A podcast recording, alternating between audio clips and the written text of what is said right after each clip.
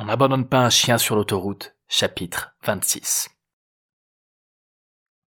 Piquée par la curiosité, Juliette secoua la mallette près de son oreille pour tenter d'en deviner le contenu. Le ronflement du moteur l'empêcha de distinguer mieux qu'un cliquetis d'objets divers à l'intérieur. Elle tourna le bagage dans tous les sens pour inspecter chaque contour à la recherche d'un éventuel indice. Quand elle demanda à Jérôme l'origine de la balle de revolver logée dans une des faces, celui-ci leva des yeux reconnaissants au ciel. Il fit aussitôt le lien avec le sauvetage de ses trésors lors de la fusillade entre forces de l'ordre et motards du désordre. L'idée que cette mallette ait pu lui sauver la vie en prenant le coup à sa place l'amusa. Tu veux vraiment pas me dire ce qu'il y a dedans? S'impatienta Juliette face à l'air rêveur de son conducteur. Allez, vas-y, fais pas ta. Non, vraiment, coupa Jérôme. Ce nouveau refus arracha un râle de mécontentement à l'ado semblable à ceux qu'elle devait émettre quand ses parents refusaient de lui racheter un pot de la célèbre pâte à tartiner aux noisettes ou une bouteille de sauce tomate édulcorée au sucre.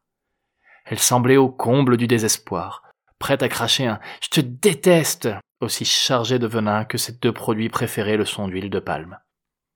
Tu peux au moins me raconter ce qui s'est passé quand t'es retourné dans le camping? négocia-t-elle. Le visage de Jérôme se barra d'un large sourire, tandis qu'il lui racontait sa rencontre avec les trois jeunes squatteurs, son cocktail Molotov artisanal et son coup de chance de le faire atterrir dans une réserve de feux d'artifice. Le récit de cette aventure et le visage incrédule de l'ado firent émerger de son esprit poussiéreux d'antiques souvenirs de sa jeunesse.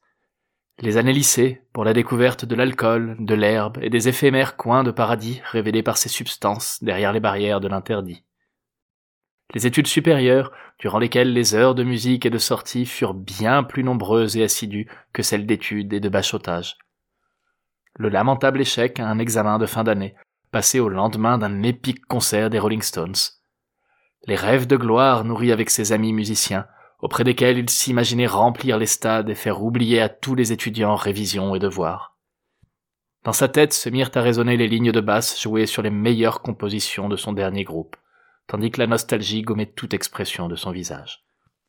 Seules ses lèvres pincées traduisirent une pointe de regret, au souvenir de ce qui avait enterré ses rêves et toute la vie qui les habitait. Deux signatures, son acte de mariage et son premier contrat de salarié.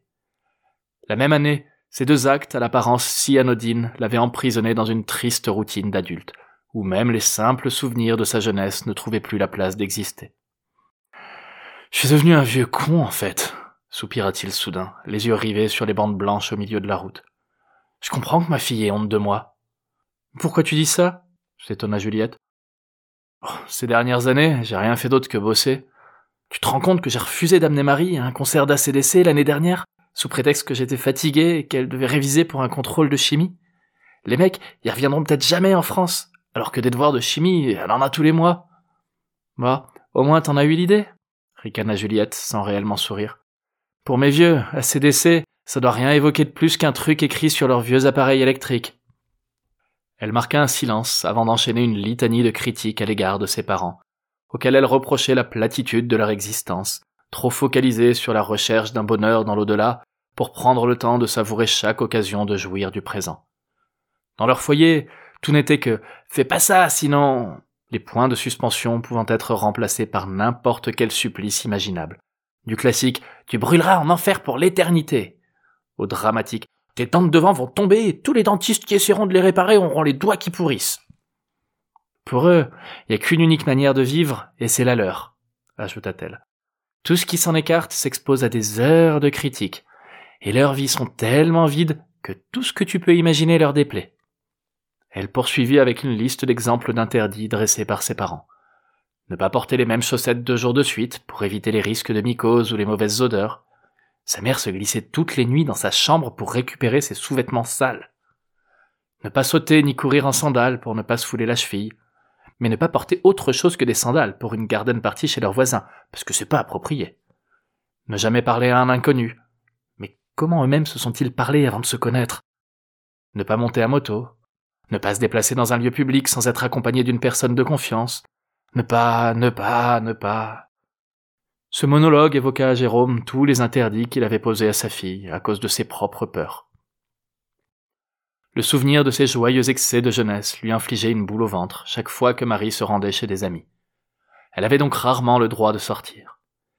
Les innombrables faits divers au sujet d'accidents de la route gonflaient chaque jour son appréhension de la voir obtenir le permis, et la simple idée de lui acheter un jour une voiture le paralysait. Il avait même refusé de l'inscrire à des cours d'équitation, à cause d'un de ses amis d'enfance passé très proche de l'accident de cheval trois décennies plus tôt. Il se rendit compte que, sous prétexte de la protéger, les barrières qu'il dressait autour d'elle l'empêchaient de profiter de sa jeunesse comme il avait pu vivre la sienne. Ou pire, elle l'obligeait à le faire en cachette. Alors que merde, je demande pas grand chose, reprit Juliette. C'est pas comme si je me torchais la gueule tous les soirs. J'aime ni l'alcool, ni la clope, ni rien de ce genre. Je veux juste vivre, c'est tout. Surtout pas finir comme eux, comme des vieux cons. Jérôme se mordit l'intérieur de la joue, en l'entendant reprendre ses mots de l'instant d'avant.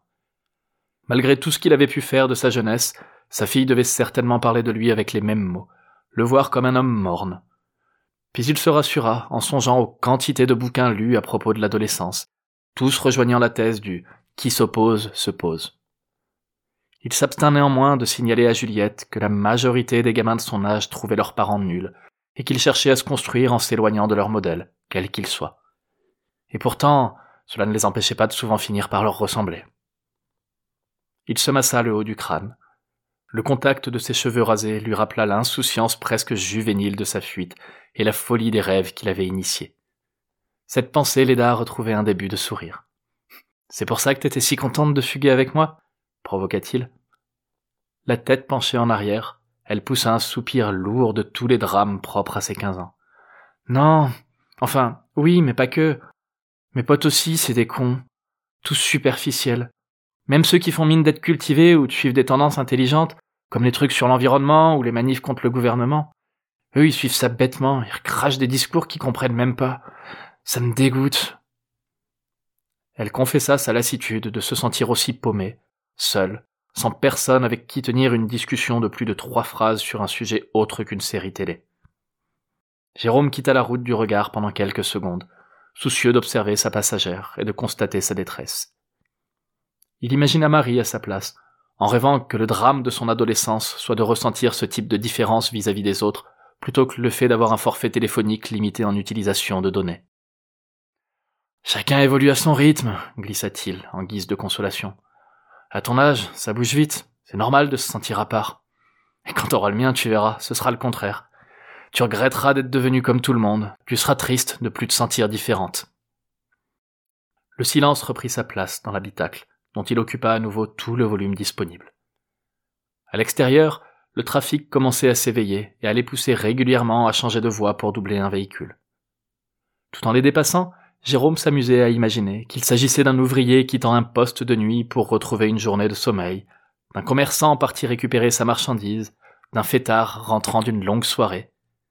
Les routines de vie réglées conduisaient chacune de ces voitures et de leurs passagers sur le train de leur quotidien, sans qu'aucun d'eux n'en ait réellement conscience en cet instant. Au souvenir de ses trajets matinaux en métro et de ses retours tardifs en taxi, il émit un éclat de rire, suivi d'un soupir de soulagement. Ses habitudes étaient maintenant derrière lui, se félicita-t-il d'un hochement de tête. Il regarda sur sa gauche pour observer les premières lueurs du jour, puis vers la droite pour lire l'inscription d'une pancarte. La proximité de la frontière espagnole lui arracha un large sourire, ainsi qu'un poids de ses épaules. Cherche pas à faire comme les autres, ni à correspondre à leurs regards, reprit-il. Le temps que tu réussisses à t'adapter, leurs attentes auront changé. Contente-toi d'être toi-même, quoi qu'ils en disent. Juliette répondit d'un souffle sec par le nez, d'un pincement de lèvres et d'un silence. Avant qu'elle n'ait l'occasion d'ajouter quoi que ce soit, la frontière apparut à l'horizon, matérialisée par deux files de voitures au warning clignotant d'insolence. À l'avant de chaque file, des gendarmes arrêtaient les véhicules, sans rien laisser filer avant plusieurs minutes de contrôle.